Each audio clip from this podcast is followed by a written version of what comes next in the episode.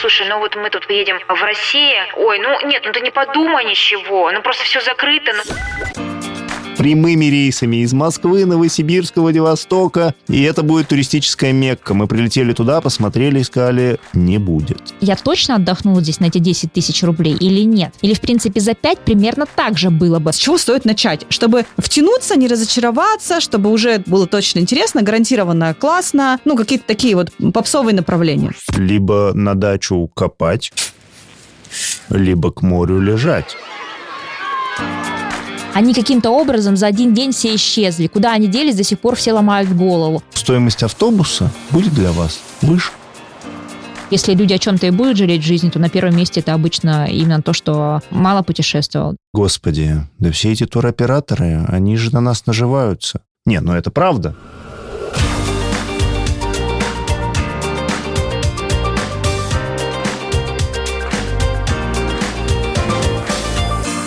Привет, друзья! Это подкаст «Дороже денег». Его веду я, Ксения Подерина. Я блогер, много лет помогаю людям разобраться с финансовыми вопросами. Еще я журналист, поэтому умею рассказывать просто о сложном. Мой подкаст набирает обороты, я очень этому рада. В каждом выпуске новая тема и польза для вас. Очень крутые герои. Например, уже была Людмила Петрановская, и мы говорили о том, как не испортить отношения с детьми из-за денег. А с карьерным стратегом Ольгой Лермонтовой мы говорили о том, как найти работу по душе и достичь успехов в карьере. Если вы еще не послушали эти выпуски, я рекомендую вам это сделать после прослушивания этого подкаста. А сегодня мои гости Ира Полежаева и Антон Константинов. Это журналисты и авторы блога «Улетим.ру». Возможно, вы их уже знаете. Я с этими ребятами знакома очень много лет. Ира и Антон делают туры по России. И они заядлые путешественники. Объехали, мне кажется, уже полмира. Я хочу поговорить с Антоном и Ирой о том, как находить деньги на путешествия, стоит ли доверять туроператорам, где и на чем можно сэкономить, и зачем вообще нужно тратить деньги на путешествия. Если вы слушаете мой подкаст регулярно, то уже успели заметить, что у нас появился партнер. Это компания «Абсолют страхование». В совместной рубрике мы вместе со специалистом разбираемся в нюансах защиты от рисков при оформлении ипотечного кредита. Обязательно послушайте эту рубрику, а пока переходим к теме нового выпуска. Антон, Ира, я так рада, что вы пришли наконец-то. Вас очень сложно поймать. Это по-настоящему заядлые путешественники, люди, которые все время где-то в разъездах, то на Сахалине, то на Камчатке, то еще где-то там. Но наконец-то мы смогли встретиться. Ура! Я считаю, это прям достижение. Да, да, да, это уже хорошее начало. Да, да. Прогресс. Прогресс. Я предлагаю поделить наш разговор на две части и поговорить про путешествия по России и путешествия за границу вообще. В какой точке мы сейчас находимся? Насколько это вообще актуально в современном мире, в жизни нашей. И вот давайте начнем с России. Мне кажется, вы практически какие-то амбассадоры поездок по России. Ну, это мое такое личное впечатление. Мы знакомы с Ирой и Антоном лет 15, да, наверное, уже? Ну, да, не меньше. Очень, не меньше, очень да. давно, да. Ты намекаешь на то, что мы очень старые, да? Все. Все. Все старые, прошу заметить. Мы все очень Выдержанные. старые. Давайте называть это красиво. Мы выдержанные. Выдержанные, да. Винтажные. XXO. В общем, мы такие, да, выдержанные ребята. Мы действительно очень давно знакомы. И уже, мне кажется, в первые наши встречи Антон шокировал какими-то историями про то, что, во-первых, он объехал какие-то страны, которые даже на карте-то не найти, или что-то такое, что ты в каких-нибудь э, новостях только слышишь, что-то там что-то произошло, а там еще и Антон был, оказывается. И самое удивительное, что когда мы там были, например, в Йемене, мы ничего не заметили. Мы прекрасно отдыхали на пляже, а только все, кто смотрел новости, говорили, блин, там переворот, вы вообще вы почувствовали? Мы нет, мы не почувствовали. Примерно как с погодой нам рассказывают о том, что там не сезон, У- и ураган. как вы там выживаете, а ничего нет. В общем, мы уже тогда, я поняла, что эти люди знают о путешествиях. Если не все, то очень много. Ну, потом все как-то менялось, мы то пандемию переживали, то сейчас другие события, и как-то, мне кажется, у многих людей, и у вас в том числе, да, ракурс сменился на Россию, на путешествие по России. И даже тогда, когда еще это не было таким прямо мейнстримом, вы уже начали собирать группы, возили... И мы делали лед Байкала еще в 2018 году. На Камчатку мы возили уже в 2017 году, а сами мы туда съездили. Антон вот впервые съездил на Камчатку в 2013 году. Я тогда была не такая искушенная, сказала, что, жить в палатке, ты шутишь? Как бы нет, типа отменяем этот выезд. Когда сейчас я смотрю наши туры, где там палатка, палатка, палатка, палатка, мне говорят, как жить в палатке? Я говорю, ребят, вообще нормально, нормально. Не потому, что вынуждена, да, а потому, что это на самом деле круто. Но при этом люди стали ездить по России, но как-то принято все равно ругать отдых в России, что нет комфорта, нет классных отелей. И вообще, если ты едешь по России, то ты, да, вот ты живешь в палатке и ходишь в туалет вот в эту будку где-то там э, старую деревянную с дыркой в полу. Но это же ужасно все. Что-то меняется, лучше становится, или ты все-таки должен быть морально готов к тому, что да, ты увидишь офигенно красивую природу, какие-то невероятные места, ну вот оно будет вот так. Ну, я бы сказал, что за последние годы поменялось очень многое внутри России, но если смотреть на количество часовых поясов и количество мест, конечно же, изменить все даже там за 10 лет и сделать везде не дырки, а туалеты с кондиционером и так далее, пока нашему ни государству, ни частникам не под силам.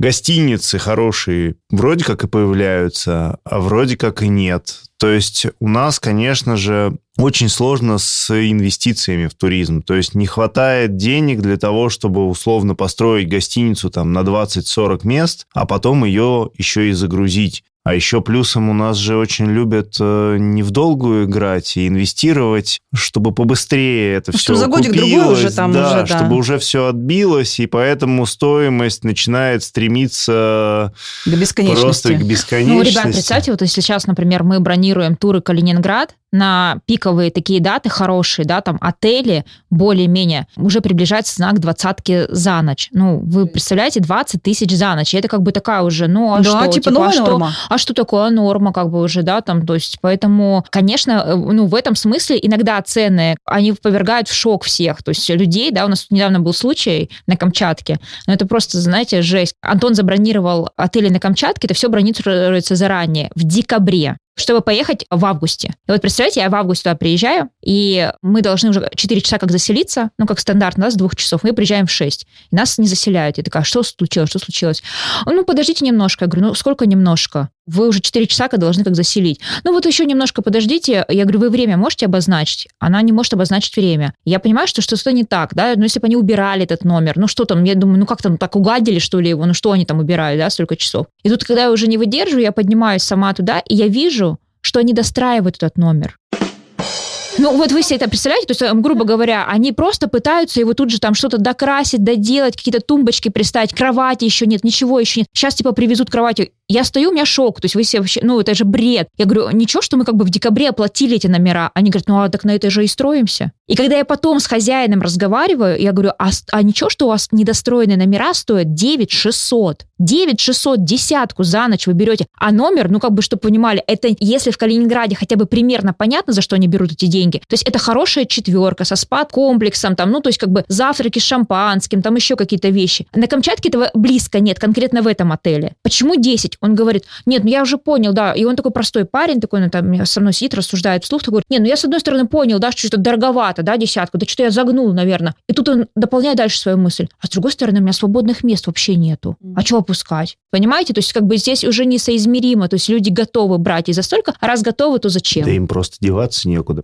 Слушайте, я сейчас подумала, ну вот если бы, например, вам сейчас предложили инвестировать в какой-то отель или построить отель, вы бы взялись за это? Потому что такое ощущение, что это какой-то вот сейчас реально прям можно было бы классный бизнес из этого сделать, потому что ну так все загружено, так все востребовано. Десятка за ночь это 300 в месяц. Ну, я понятно, что там есть какие-то расходы. Давайте но- я вот здесь сра- сразу тебя опущу на землю, да, потому что это как бы со стороны звучит классно, да, десятка в день вообще классно. Но проблема в том, что вот этот отель будет загружен два месяца. Поэтому, как бы грубая пословица, да, там и ртом, и попой пытаются. Ну, то есть как бы по-другому не скажешь. И это касается очень многих направлений у нас сейчас. Когда у людей загрузка идет, например, июль-август, вот, например, возьмем тот же Байкал, да, вот раньше у Байкала была загрузка июль-август. Слава богу, сейчас э, блогеры раскрутили лед Байкала, и у них добавился еще февраль-март. И поэтому они тоже там ставят любой ценник, потому что именно в это время едут, и они прямо об этом говорят, я зарабатываю два месяца. И вот я должен заработать столько, чтобы мне хватило на весь год вперед. И ты с этим ничего не сделаешь. А поэтому можно, конечно, наверное, в это вкладываться, но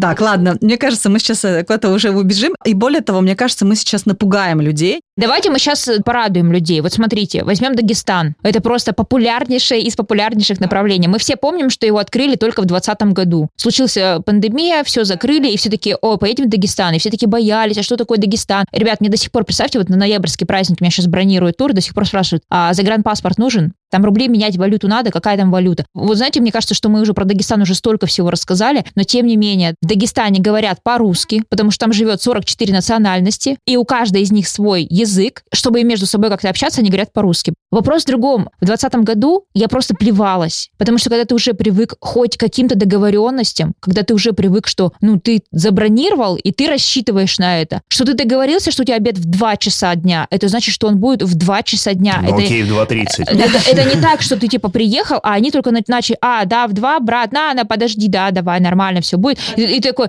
в смысле? Как бы это, это бесило жутко. Но, что прекрасно, на самом деле все меняется. И вот Дагестан он показывает, как может это все быстро меняться.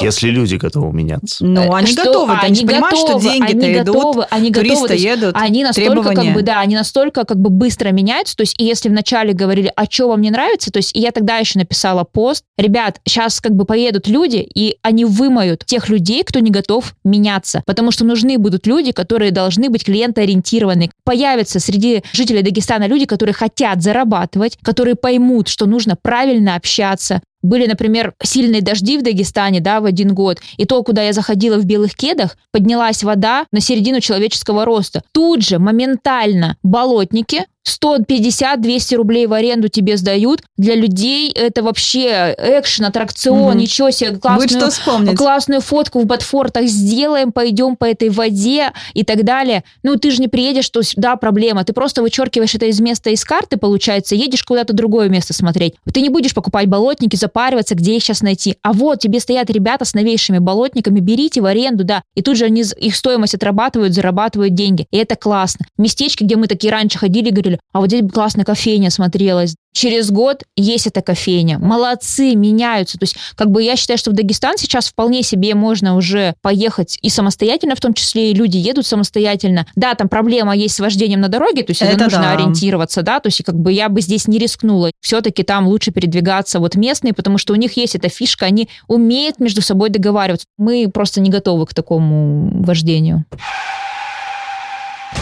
Ну, я бы сказал, что на примере Дагестана можно отследить, насколько один регион может меняться быстро и качественно, в отличие от других регионов. Потому что есть места, куда ты едешь год от года, ты говоришь, господи, да вот поставьте здесь кафешку, вы будете зарабатывать там каждый день, мимо вас проезжают группы, вы будете кормить их. Нет, почесаться даже лень людям. Не Ну, это хочется, избалованные не регионы. нужно. Вот я да считаю, нет, они а не кто- то, что избалованные, Ну, мне кажется, не Алтай такие очень избалованный. инициативные. Алтай вообще, они, они просто наглые, я считаю, что они просто говорят, и так нормально. Или, например, они там... К нам и так приедут, да? Да, и так приедут, как бы, да, то есть они вообще даже не запариваются. То есть тут для меня Алтай это как бы вообще какая-то такая интересная точка на карте, да, то есть они популярны, да, они раскручены, действительно природа прекрасная, и люди туда едут, но местные, они, мне кажется, в массе своей ведут себя очень, как бы, ну, как-то некорректно. Вот давай, например, мозговой штурм для людей, которые вообще вот пока отдых это Турция. Ну вот, например, вот из моей жизни молодые ребята, у них есть деньги, они всегда ездили за границу. И вот мы с ними знакомимся, и я начинаю говорить, я была вот там, там, там Териберка, Дагестан, там, не знаю, Чечня, Ингушетия. Она говорит, а мы нигде не были. А что, там есть что посмотреть? Я говорю, да, блин, там дофига что посмотреть. И они вот сейчас там в Териберку поехали, куда-то еще. Вот для людей, которые, например, могут себе позволить, да, им интересно путешествовать. Давайте переберем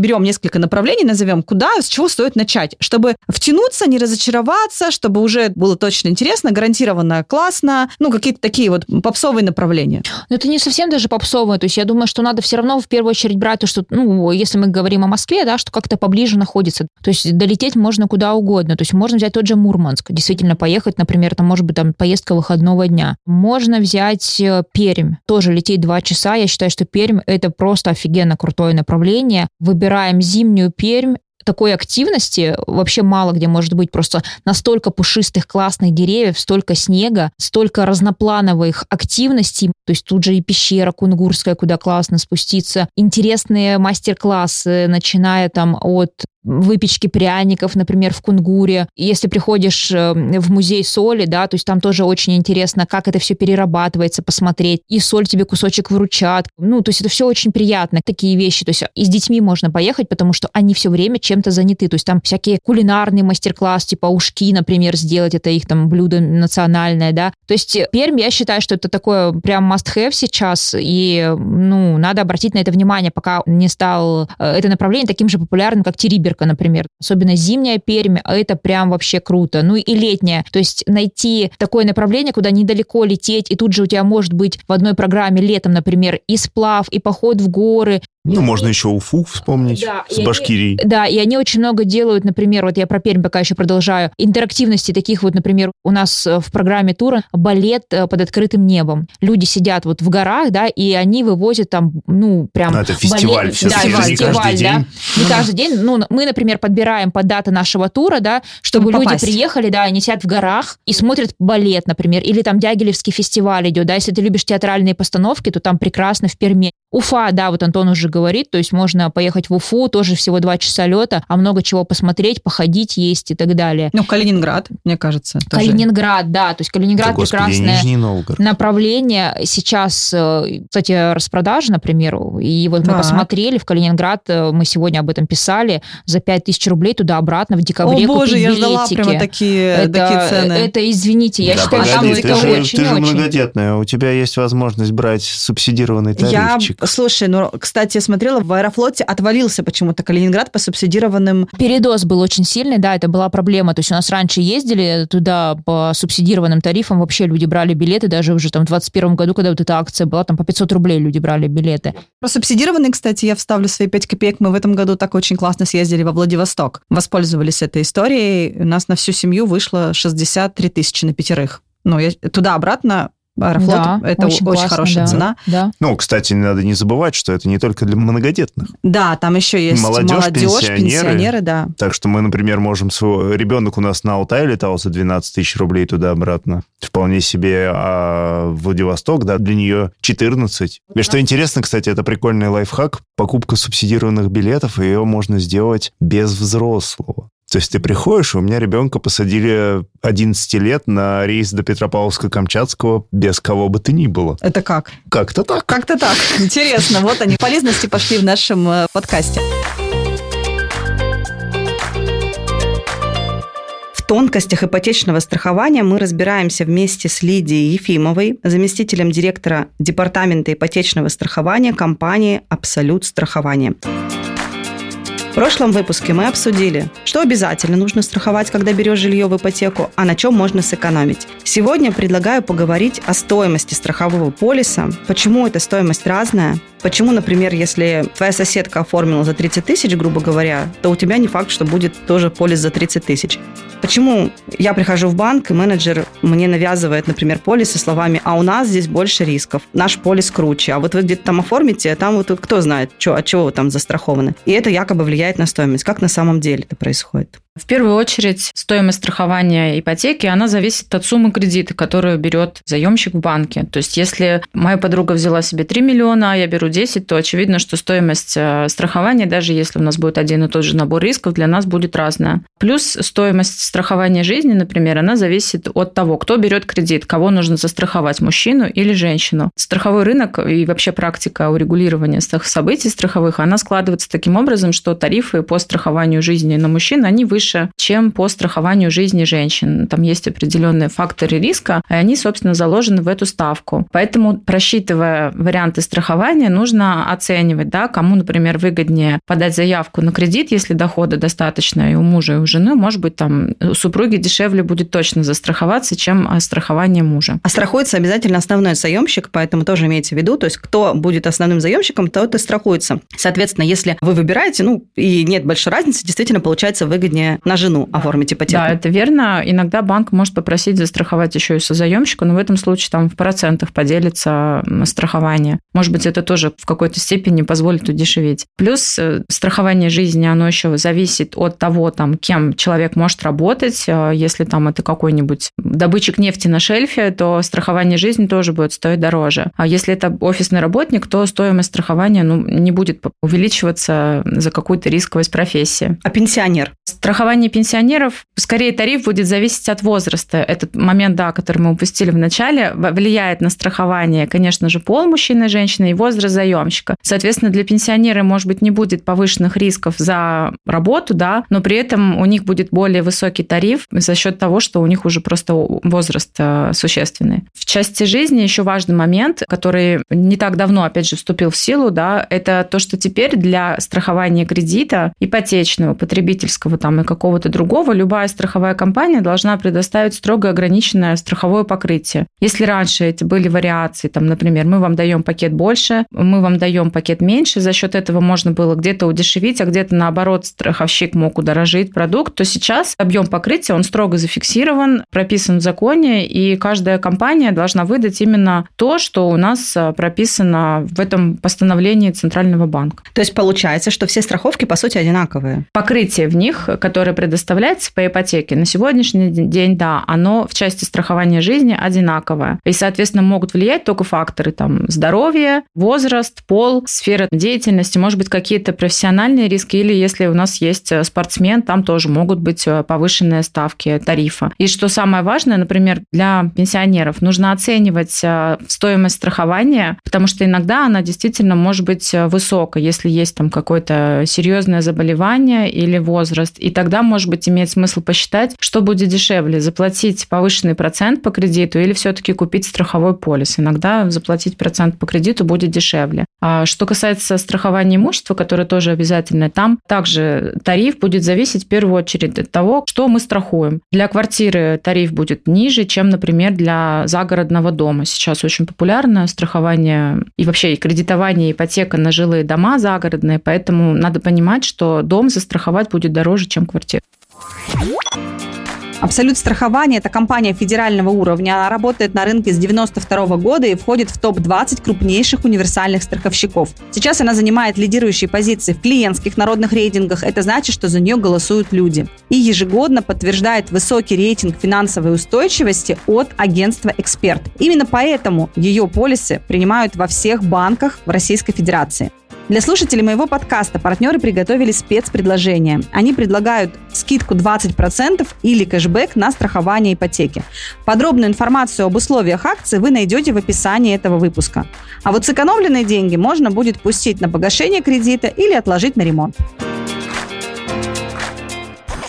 Если, например, ты уже такой искушенный путешественник по России, то что-нибудь такое, давайте вот удивим людей, или, может быть, не удивим, но что-нибудь такое, на что еще надо обратить внимание, на что ты не обратил? Или, может быть, то, что, как вы считаете, выстрелит через там пару лет? Ну, я, как обычно, буду топить за Хакасию. Это родина что твоя? Я, это родина моя, да. То есть я считаю, что там есть что посмотреть. Это очень неплохая альтернатива Алтаю, как минимум по красоте. А по разнообразию так и фору даст. Да, да, да, потому что там действительно много всего можно посмотреть. И я в этом году летела, и со мной как раз была семья, пять человек, э, и они, судя по тому, что, например, летят и говорят, запомни, здесь столица Абакан. Я понимаю, что они, ну, не местные, да. Я говорю, о, вы летите посмотреть как турист? Они говорят, да, да, мы вот взяли такой тур тоже. А я говорю, о, почему так выбрали его? Они говорят, ну, мы слышали, что Хакасия, читали, что Хакасия это сейчас модно. Я говорю, о, ну, наконец-то, все, амбассадору Хакасии просто дико приятно. Хакасия, Тува, как раз есть такой классный тур, который объединяет Красноярский край, Хакасию и Туву. И вот мы едем в Туву, ну, представьте, вот вообще горы, Пиренеи красивые, яки гуляют вообще вот прям с дорогой, ты смотришь на этих яков, юрты стоят, ну, то есть это прям такая аутентика-аутентика, да. Ну, типа Монголии? Ну, типа Монголии, и в то же время это Сибирь, то есть там в, в Монголии, да, более степи пустыня, а здесь тут полноводный Енисей, тайга, озера. Это вот очень интересное какое направление. Красноярский край, опять же, можно взять, Ергаки, например, сейчас, да, там для восхождений, там то, тоже такое популярное направление.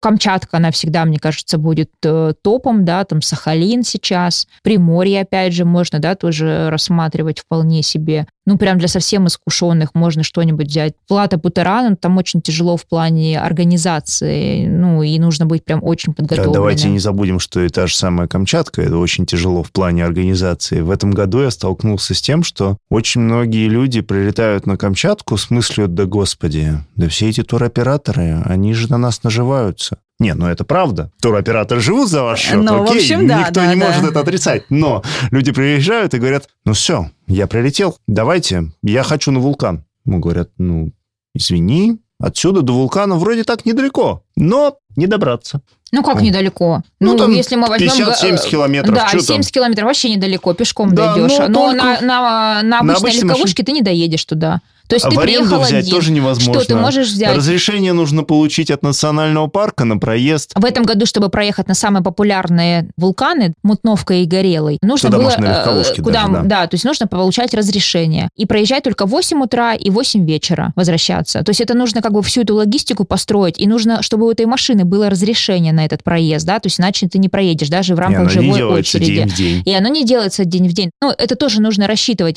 А, все такие посмотрели, о, есть субсидированные билеты на Камчатку, я молодец, я лечу за я 28 возьму. тысяч, сейчас Да. возьму. Что-то они там, у них туры какие-то вообще слишком дорогие. Я поэтому возьму просто билет.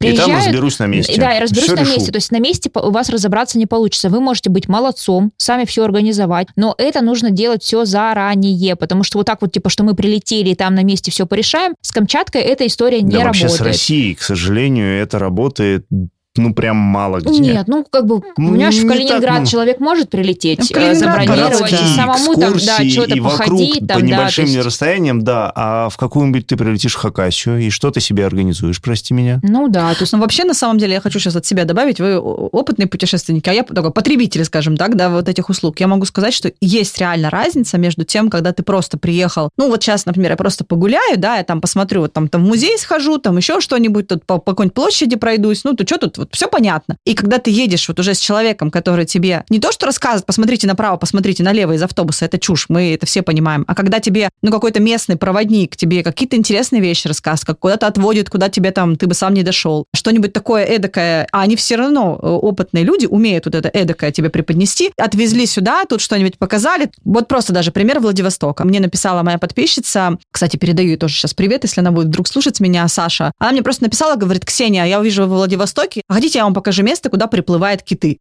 Конечно, хочу, же, я дура, что ли? хочу. И мы в итоге знакомимся с этими ребятами, и мы в итоге ныряем вместе, ловим гребешка, там, устриц, мы садимся на сапы, куда-то там едем. Ну, как бы я сама это организовала? Да никак. Вот он нужен, этот человек, который тебе вот этот вот, э, эту историю тебе сделает. Вот мы избалованы, да, сейчас уже очень сильно вот этими самыми проводниками, эти самыми местами, действительно хорошими, качественными гидами. Я когда приезжаю и захожу в музей, я уже не могу ходить без экскурсовода. Да. Мне вообще не Как интересно. Мне кажется, что это потеря моего времени. Что, два часа я буду ходить на эти таблички смотреть. Ну, как бы там, э, что здесь нашли, что там откопали. Если я не знаю фишки, если я не знаю, что за народность здесь была, сколько тысячелетий она была, если меня не удивят, не скажут, вы представляете, есть феномен. Они каким-то образом за один день все исчезли. Куда они делись, до сих пор все ломают голову. А может быть, там их остатки нашли на Аляске. Ты такой, вау, да. От того, что ты вот просто смотришь, ты этого никогда не узнаешь. Это очень скучно. Согласна. Опять же, вот, например, у меня друг недавно поехал э, в Нижний Новгород, и он такой мне говорит, вот я поехал в Нижний Новгород, а я говорю, ну потом, ну что, как? Он говорит, ой, слушай, я вообще не понимаю, что там два дня делать, ну ты знаешь, что вот на один день приехать, вот прошел, все посмотрел, вообще не понимаю, что там делать. И мы сейчас, э, ну, у меня в планах сделать тур в Нижний Новгород. Я хочу наконец-то сделать тур выходного дня, чтобы это была суббота и воскресенье, то, что от нас очень давно просят, потому что я всем обещаю, что я такое сделаю, но когда начинаю копаться и изучать, я, я говорю, блин, вот я Псков мы сейчас сделаем, я говорю, ребят, э, выходной день растягивается на 4 дня. Ну нет, ну я не понимаю, зачем нам туда ехать, типа, да, там просто один Псков посмотреть, если мы рядом можем еще Печоры классные погулять, в Пушкинские горы просто, ну, убийственно ехать в конце сентября, когда там все цветет, все, все в золоте, Пушкинскую Грибы осень. пособираем. Э, Да, Пушкинскую осень не застать. Поэтому, говорю, будет 4 дня. Ну все, все собрались. И вот я, э, Нижний Новгород сейчас, все, нет, по-любому. Ласточка, два дня. И опять начинаю уже с гидами общаться, начинаю как бы все это изучать. Такая, ну какие Они два говорят, ну дня? на неделю. Ну какие два дня? Я такая, ну, ну хотя бы, ну три дня. Не, ну может пятницу хотя бы возьмут с работы. Там, Ну ну, да, как да, бы, да. ну хотя бы так уже. Ну потому что мне каждый раз жалко. То есть я прекрасно понимаю, что люди очень часто выбирают такие направления. Ту же Камчатку, да, то есть у нас очень разнообразная программа. Мы стараемся показать все, да, и морскую часть, и Вулканы. и вулканы, да, чтобы это восхождение обязательно было, чтобы это была и м, сплав там и так далее, и э, коренные народы, и собаки ездовые. Потому что я понимаю, что люди, скорее всего, раз в жизни приедут на Камчатку, они больше сюда не приедут. Я хочу, чтобы они увидели все, да. И также в Псков, ну, вероятнее всего, люди, наверное, раз в жизни туда поедут, да, потому что будут выбирать какие-то другие направления. И очень обидно, что вот они приехали, ну, может быть, тогда уже один день еще потратить, чем не досмотреть. Поэтому, действительно, когда начинаешь в этом копаться, и когда у тебя уже ну, такой немножко профессиональный свой взгляд на это, как это нужно делать, то ты уже никогда не скажешь, ой, да там в этом городе там вообще делать нечего, или там, ой, Две там за улицы один пыльных, день. и все, Да. да. за один день там вообще так вот все пробежишь, там вообще. Ну, пробежать-то можно все, что угодно в рамках марафона. Это да.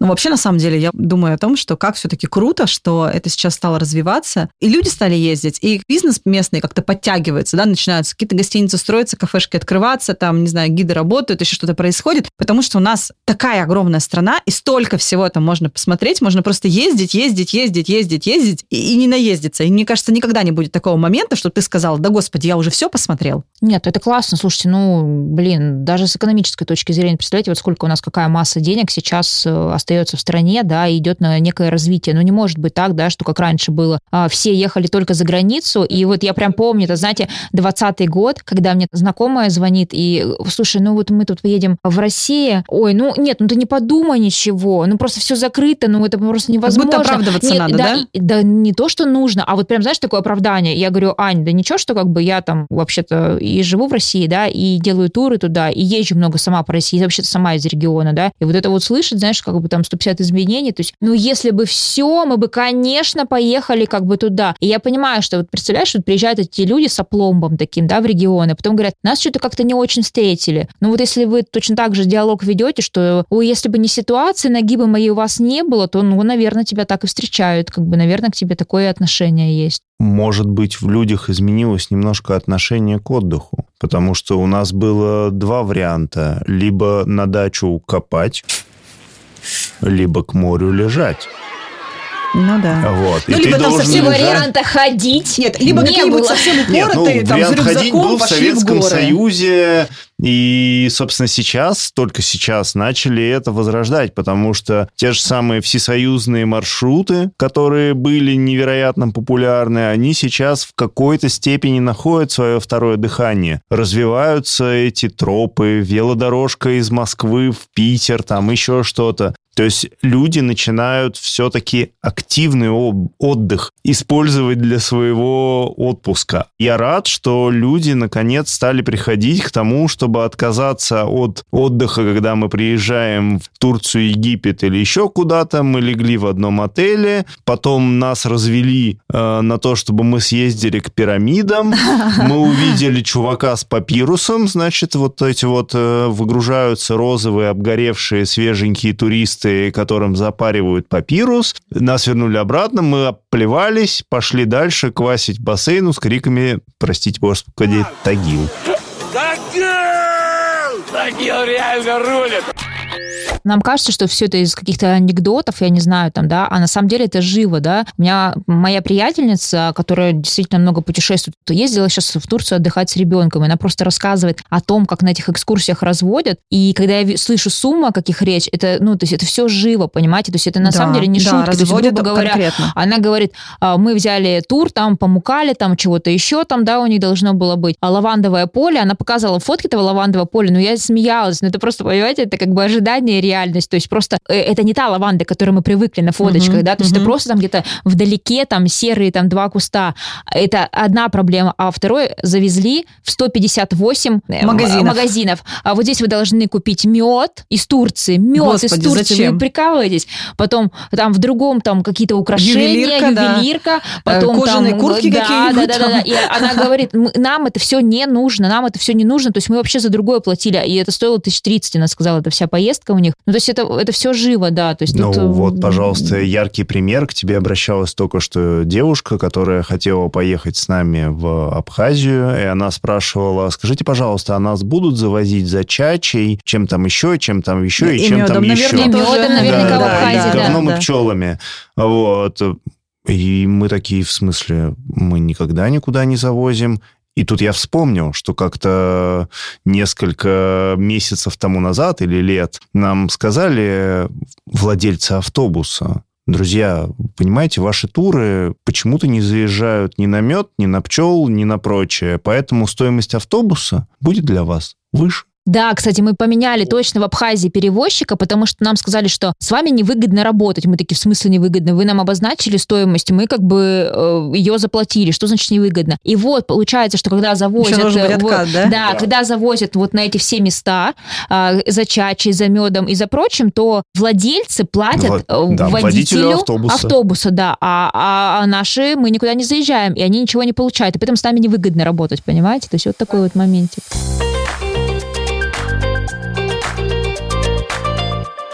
Для тех, кто не оставляет надежды выехать, все-таки не использовать свой загранпаспорт и выехать хоть куда-нибудь, что вообще сейчас актуально? То есть вот э, я помню, были времена, когда Антон за рубль куда-то улетал, находил какие-то сумасшедшие крутые билеты. Это все мы можем забыть об этом? Или все-таки такие какие-то чудеса остаются, нужно просто лучше искать? Нет, ну верить в чудеса-то всегда можно. Но все очень просто. Когда у тебя рынок резко сузился, то и тех же самых ошибочных тарифов стало гораздо меньше. Ну, конечно, за рубль это какая-то ошибка, или там сколько там, 50 долларов в Аргентину, это тоже ошибка. Чем больше была маршрутная сеть авиакомпаний, тем чаще возникали эти ошибки. Ну и, конечно же, мы не можем забывать про то, что IT-системы очень активно совершенствуются, и эти ошибочные тарифы стали вылавливать авиакомпании гораздо быстрее. Но туры горящие никто не отменял, в те же самые зарубежные страны, и список этих зарубежных стран Но он стал месяц меньше от месяца все равно пополняется. Давайте не будем говорить, что он стал меньше. В реальности, куда летали чартеры из этих мест, исчезла только, наверное, Европа. Ну да. Вот. Все остальное уже вернулось. Будь то там Таиланд, Шри-Ланка, Мальдивы. Сейчас нам обещают к Новому году запустить в Африку. На Маврикии запускают уже даже билеты в продаже есть. Индия та же самая. Ничего не исчезло. Понятно, что за счет повышения курса доллара, стоил он там, я не знаю, в 2020 году 36, а теперь 96, ну, конечно, внезапно оказалось, что за 3000 рублей уже не улетишь. Ну, что поделаешь. Вообще туризм и стоимость э, путешествий выросла во всем мире. Были времена, когда мы жили во Вьетнаме за 5 долларов, и мне было лень торговаться до 4 долларов за отель. Ну, просто потому что непонятно. Ну, ладно, окей. Какая разница? Ну, тогда и доллар стоил 26 рублей, Да. поэтому давай как бы... Да.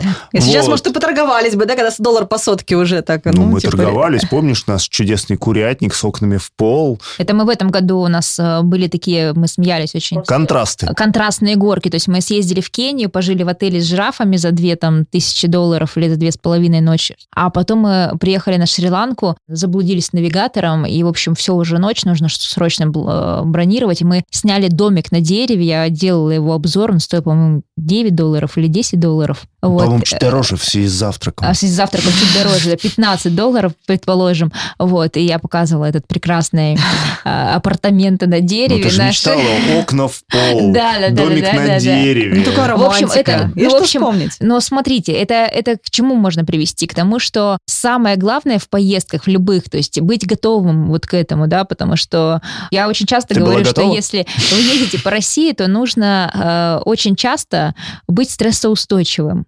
Ну вот просто, чтобы это все как-то сносить, немножко, и немножко переносить. винишко просто с утра Да. уже закинуть пару бокальчиков, и потом сразу хорошо Э, все э, заходит. Да, да, вы же на отдыхе, да, то есть нужно отдыхать, потому что иногда бывают такие моментики, когда ты думаешь, ну, да, это советик такой, Лайфхак. Да. лайфхак, да. Зарубежные поездки, по большому счету, стали сложнее только на уровень оплаты карты и гостиниц. Если мы исключаем страны Европы и Северной Америки, то в остальных местах найти размещение, где не будет требоваться карта, вполне реально, на мой взгляд, особенно если не брать какие-нибудь очень дорогие гостиницы, которые требуют залога, там еще что-то, бронирование карты предварительного. Ну и если честно, да, у меня есть узбекская карточка, которую я сделал себе. Вот у меня лежит эта узбекская виза. Пользуюсь ей ровно один-два раза. То есть я ее использовал в Кении, потому что там было запрещено в избежание взяток платить чем-либо, кроме карточек. И еще в какой-то парме для аренды машины. Все. Во всех остальных случаях карточки вам не очень нужны. Можно обойтись там теми же самыми выпущенными в России Union Pay, потому что вот сколько раз к нам приходили люди рассказывали о своих чудесных карточных продуктах. У нас вот казахская карточка, у нас там таджикская, еще какая-то. Ты начинаешь считать, и оказывается, что количество конвертаций, количество денег, которые ты отдашь за выпуск этой карты, сложности с ее поддержанием, переводом туда денег и так далее, они чаще всего не стоят того, чтобы этим заниматься. Я вот ровно так же рассуждала, пока не случилась со мной моя личная история. Мы в том году полетели на Сейшелы через Доху. Мы отловили дешевые на распродаже катарских авиалиний билеты. И я вообще спланировала, как мне казалось, идеально. Но, во-первых, нужно было заплатить что-то типа визы, их там онлайн-визы. То есть ты можешь заплатить на месте или наличкой, но это стоит в два раза дороже. Естественно, хочется сэкономить, поэтому я пошла к своим друзьям просить их иностранную карту, чтобы заранее эту всю историю провернуть. Потом вроде бы все спланировала, я заплатила и за отель заранее там все. Ну, как бы все, мне казалось, что у меня все идеально. До момента, когда мы полетели обратно, нам поменяли рейс, и стыковка в Дохе получилась что-то часов, по-моему, 16. При этом она ночная. При этом выйти в город было нельзя, потому что уже был чемпионат мира начинался, и они поставили запрет там чуть ли не за три недели. А, нельзя было выйти вообще никак в Дохе. И единственный способ, возможность переночевать, а у меня трое детей, я не могу ночевать на полу, да, в аэропорту. Мне нужно снять отель в аэропорту. А ну, он ты там... не экстремал. Нет. Палаточку с собой могла бы ну, взять. Ну, вообще, да. Что это я? В общем, э, как бы мне надо забронировать этот отель. Я его пытаюсь бронировать, он мне исключительно требует иностранную карту. Я опять иду на поклон к своей подруге, пожалуйста, дай мне номер, потому что иначе он никак вообще не бронирует. Мы вводим номер, все как бы отлично, все, мы приезжаем, я на месте плачу кэшем за, за этот номер, и мне утром вы, пишет подруга, слава богу, мы не выселись. Она говорит, ты знаешь, они с меня списали деньги за с этой картой. То есть они списали, в итоге я дважды заплатила за этот номер. И я начинаю это выяснять на ресепшене, мы тут же берем какую-то справку от них. Короче, деньги мы обратно ждали на эту карту еще месяц. Я уже была готова практически расстаться с этой суммой, а это на минуточку 450 баксов за ночь. Ну, то есть заплатить, например, 900 за одну ночь, ну, это совсем было бы грустно. Ну вот и в этот момент, пережив все вот эти вот нервики, я подумала, блин, что мне Зачем мне нужна иностранная карта, да? Ну, Лучше бы наличные обошлась. Нет, ну, нет, я заплатила наличкой, они просто не бронировали. И после этого я приехала и поняла, что мне срочно нужна иностранная карта, иначе я просто умру в следующий раз от этих нервов. Во-первых, может быть, ты опять что-нибудь похвастаешься. Ты все время меня удивляешь э, при встрече какими-нибудь типа «И вот мы на Новый год летим, а, Аргентина, Чили, Перу, Парагвай, что-нибудь» и смотреть на этих... Все может быть. Может быть, и летим, а может быть, и не летим. Черт его знает. Что там происходит с этими авиабилетами, я С этими пока... катарцами, да? Да-да-да. Что-то там отменили какие-то рейсы, альтернатив не предложили, и я поэтому пока... Как, как раз был вариантик вот с Чили, вот со всеми вот этими делами, да. Ты, ты прям, да, ты прям как чувствовала, да. Ну, вот да видишь, я просто сама мечтаю. Ну, вот видишь, катарцы... Те еще татарцы. Но они, кстати, мне реально переносили и миллион раз. Они просто переносили, переносили, переносили. Я, мне кажется, сижу каждый день уже, получаю какие-то уведомления. Во, а ваш рейс перенесен. Вот мы также ваш рейс перенесен. Да, с апреля месяца театр, сидим просто. и получаем их сообщения. И, наконец, они прислали сообщение, что какие-то рейсы там отменены, и вариантов альтернативных нет. Ну, в общем, не знаю. А если, например, сейчас бы тебя спросили, Антон, ну, вот хочется куда-то поехать за границу, но не горящий тур, а вот, ну, попутешествовать. Не Европа, да, как мы понимаем, потому что, ну, слишком как-то заморочено. Ты бы что сказал? Куда? Куда Просто поехать? Что, пожалуйста, вон из России прямые рейсы хоть на Сейшелы, те же самые, хоть на Шри-Ланку. Мы вот делали чудесные как раз путешествия. Туда прилетели на Сейшелы, обратно со Шри-Ланки. А там как-то добирались промежуточными собаками с остановками и прочим. Можно отправиться по Азии тоже нет никакой проблемы. Внутренние перелеты делаются, наши посредники, которые продают билеты, их вполне себе видят и продают. Можно отправиться путешествовать по Индии. Там так уж вообще смотреть можно миллион мест, миллион всего. Виза электронная делается, правда, опять же, да, нужна зарубежная карточка для оплаты. Можно отправиться на Ближний Восток. Там сейчас самое модное направление Иран, но, честно говоря, меня разочаровывает Иран отсутствием там нормальных русскоязычных гидов. Их там мало, и искать их очень сложно. Пожалуйста, Турция как-то над нами смеялись. Вы, вы, а что же вы едете в Турцию? Что же там делать? Очень много всего там можно делать. Если откинуть даже Каппадокию, там хватает исторических мест на всех. Я не устану рекламировать э, свое направление под названием Ливан. Ливан, да, я уже видела. Это как Любовь бы крошечная... Ну да, я очень люблю. Это крошечная страна, в которой столько Размером всего. нашей Московской области. Я вот буквально на днях прилетела из Омска, и у нас э, была Россия авиакомпания, то есть не было рукава, нас где-то там высадили примерно под Тверью, мне кажется. Каждый раз, когда я еду на этом автобусе, мне кажется, что я примерно из-под Твери еду. И вот мы едем, едем, едем, едем, едем, едем, едем, и мы наблюдаем просто какую-то картину, где один китайский самолет, другой китайский самолет, третий китайский самолет, четвертый китайский самолет и снова первая авиакомпания. То есть вот просто в ряд стоят куча разных китайских авиакомпаний, большие самолеты. Вот если, например, поехать в Китай, то если ты был что-то посоветуешь, Пекина хватит или после Пекина еще куда-то? А куда? Может быть, конечно, Китай так быстро меняется, что все там уже совершенно иначе.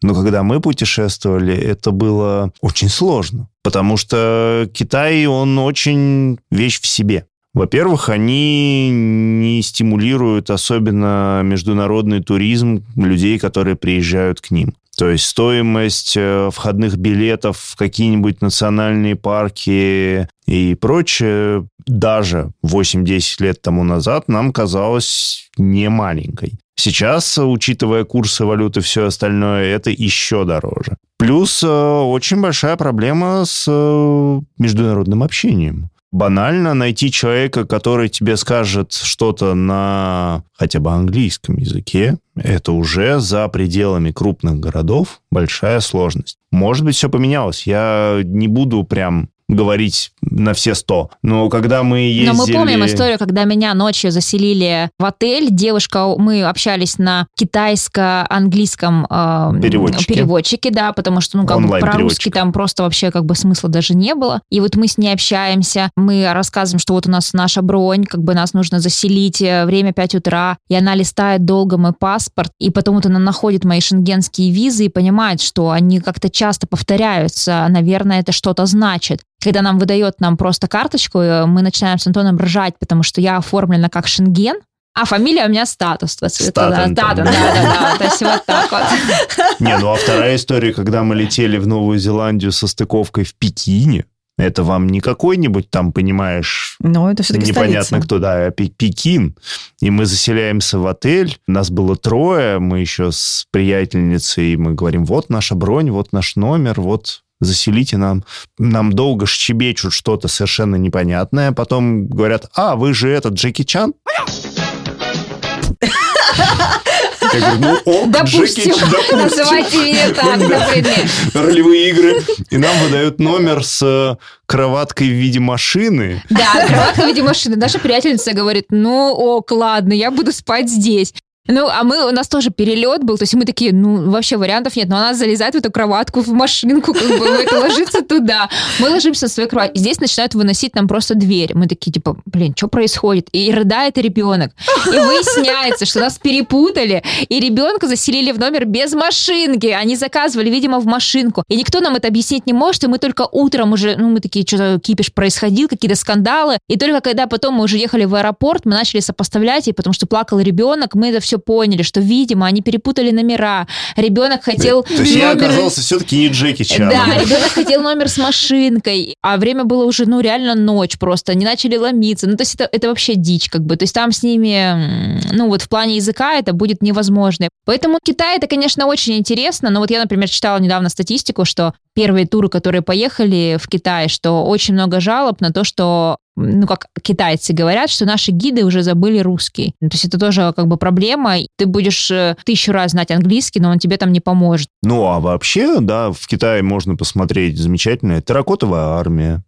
Можно Горы съездить Аватары. горы Аватара, можно взглянуть на знаменитую стену. стенку. Да, пожалуйста, запретный город в Пекине, сам да по нет, себе там Шанхай. есть, да, есть что посмотреть. Куча всего но просто, интересного, да, просто но сложно. просто нужно понимать, что э, как бы для самостоятельного туриста, ну, это нужно прям быть таким молодцом-молодцом, как бы, да. Самое главное, не попасть на их э, праздники национальные. Вот этот календарь нужно смотреть обязательно, потому что у них есть национальные праздники. Как правило, в это время и вот в эти праздничные дни происходит настоящая миграция. То есть, грубо говоря, люди, которые живут в Шанхае, они едут там в свои деревни там или откуда они перешли, то есть все перегружено, а, все достопримечательности перегружены. То есть вот эту фишку надо обязательно отследить и отсмотреть. И надо не забывать, что китайский шопинг это тоже такая вещь в себе. Я просто помню, э, вот мы летали, это был 2011 год, ну, то есть, да, 12 лет назад. И я, я тоже была уверена, что я сейчас прилечу в Китай, и вот там-то я, я, да. закуплюсь, вот там-то я оторвусь. Но если у нас китайские вещи стоят 3 копейки, то там-то я уж вообще-то, наверное... За там- две возьму. За две возьму, да. И тут я прихожу в магазин, выхожу и говорю,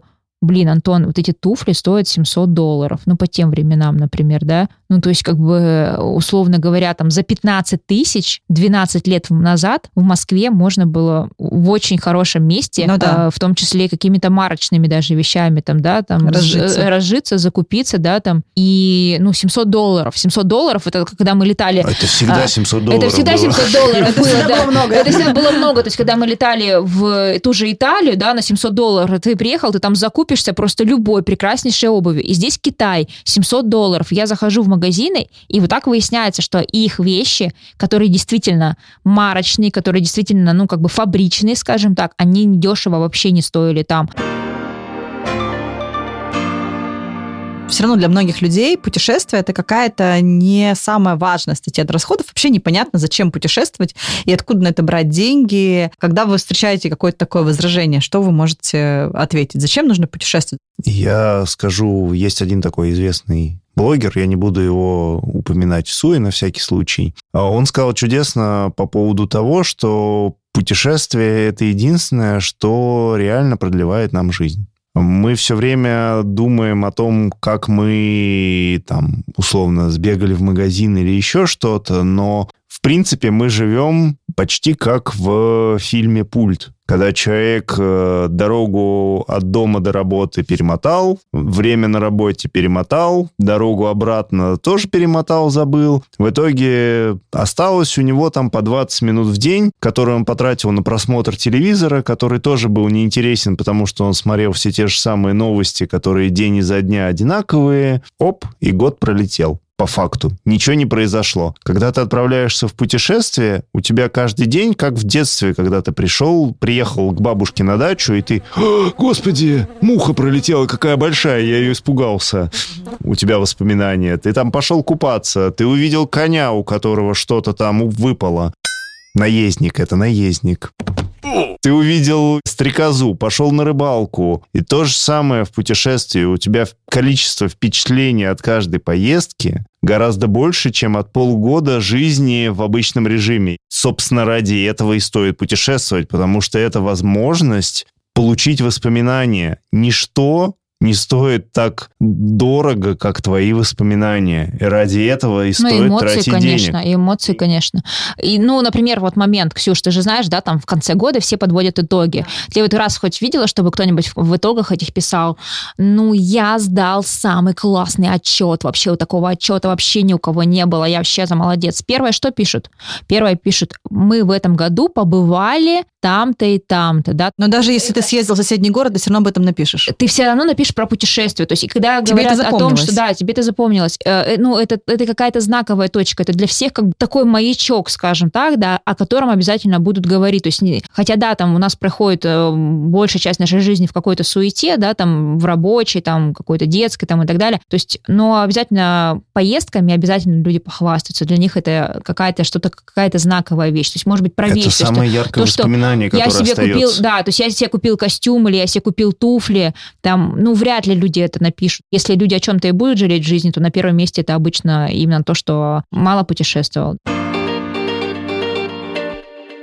В конце выпуска всегда спрашиваю один и тот же вопрос, всем задаю. А какие у вас есть свои личные правила, чтобы всегда оставаться при деньгах? Меня воспитала бабушка, главный бухгалтер сберкассы. У меня скорее сложность с тем, чтобы тратить деньги, чем оставаться без них. То есть мне, наверное, нужно там прорабатывать что-то другое в своей жизни. Мне, наверное, даже тяжело об этом рассуждать. Я не знаю, как ты можешь остаться вообще без денег? Что ты делаешь? Ну как, как ты, что ты делаешь? Ты пошел в магазин, все потратил, но ты Ну дурачок, да. что ли, совсем какой-то? Ой, ой, Ну, я не знаю, как. Я не могу этого себе представить. Поэтому мне вообще тяжело про это рассуждать. То есть, как бы я не понимаю, как мо- может человек, то есть, независимо, сколько я не зарабатывала в своей жизни, то есть, да, там я не родилась сразу такой с золотой ложкой, да, то есть, как бы я помню, что такое 90 я помню, что такое там, когда 24 копейки на хлеб, не то, что там мама собирает, а вообще у всех членов семьи. И я это помню, да, и вот мое желание не возвращаться никогда в такое состояние, то есть, оно меня ведет к тому, чтобы деньги были всегда, да. Я могу контролировать, да, то есть, как бы я понимаю, ну, вот это как бы слишком, это нужно подождать. Условно говоря, ты нормально тебе было потратить там две с половиной тысячи евро на ночь в жираф Манор? Она не знала. Ну, я нет, не знала. А ты бы есть я потратила, если бы знала? Ну, я понимала, что это дорого, но я очень рада, что я не знала, потому что я сказала Антону, я хочу вот этого, да, то есть, и это очень классно, когда ты каких-то вещей не знаешь, потому что если бы я знала, то есть, а, Антон там сразу уже нашел вариантики, например, там, а в принципе можно этих же жирафов увидеть, там, если съездил За на 5 баксов. экскурсию, там, за 5, там, 15, 20, там, не знаю, сколько там долларов, и как бы, и ты мог включить голову и сказать, ой, нет, ну, правда, ну, там же обычно такие номера, ну, мы в ном- в номере можем переночевать и так где-то, а что жирафы? Ну, это несравнимо разные ощущения, да, то есть э, сколько бы мне потом в комментариях не писали, мы этих же жирафов видели там за 5 долларов, да, то есть и там или за 50, Да я не знаю, за московском сколько они- зоопарке жираф ходит, Э, господи, да, жираф ходит вообще, бесплатный да, вход. да. И некоторые, Опять многодетные, а? Э, И некоторые об этом пишут, да, типа, а зачем вот это надо? А вот за- затем это надо, что у тебя должны быть какие-то такие маячки, которые тебя стимулируют к какому-то там, в том числе зарабатыванию этих денег, да, потому что там другая кухня, там другая подача, там твой личный батлер. Ну, то есть это, это как бы другое качество Ты отдыха. как будто в сказке. Да, да. Я бы сказал, да. другой уровень, наверное, жизни. Что уж тут. Ну да. Так, хорошо, Да, а потом за 15 баксов живешь. Да, да, вот эти горки нужны, представляешь? То есть как бы ты как ценишь иначе? Наверное, нужно ориентироваться на то, что тебе реально нужно. Когда Можно ты я перебью покупаешь. тебя? Если ты мне сказал такую важную вещь, я сейчас скажу про эту вещь, потому что она в том числе про экономию, и в том числе, а вот ты сказал, ориентироваться нужно на уровень, да, и это очень классно. Смотрите, иногда я вижу ситуации, когда люди берут деньги в кредит, чтобы поехать в какой-то тур. Кстати, да. Вот, Вот я, Как вы к этому относитесь? я отношусь к этому отрицательно, ну, я бы сама так никогда в жизни не стала делать. То есть Я я, тоже. я считаю, что ни одна поездка не стоит этого. Хотя есть люди, которые со мной спорят, они работают в банках, не потому что они там кому-то дают эти кредиты. Они говорят, почему? После этого наша жизнь изменилась. Потому что мы взяли эти деньги, блин, этот кредит его нужно отдавать, ты собрался, короче, сжался, зарабатываешь эти деньги, и ты уже посмотрел другой уровень, там кто-то поменял работу после этого, что типа я хочу теперь вот так путешествовать, и они там поменяли свою жизнь, изменили. Да, наверное, допустим, так бывает, и это тоже очень круто. Но я заметила такую тенденцию, что если человек выбрал для себя отдых, который ему, ну, вообще не по карману, взял кредит, приехал туда, Господи, я не завидую этим людям, которые будут его обслуживать, потому что он всех достанет. Потому что он каждую минуту будет думать о том, как же... Как же э, евро они должны. Они должны отработать ему вот всю эту сумму. А Если человек поехал в отель, который ему не по карману, эта сумма психологически для него дорогая, он будет не отдыхать, он будет все время сравнивать. Я точно отдохнула здесь на эти 10 тысяч рублей или нет? Или, в принципе, за 5 примерно так же было бы. По-моему, так же было бы. Блин, такое же сменное белье принесли, такой же завтрак, и вот он будет все время в себя изводить этим.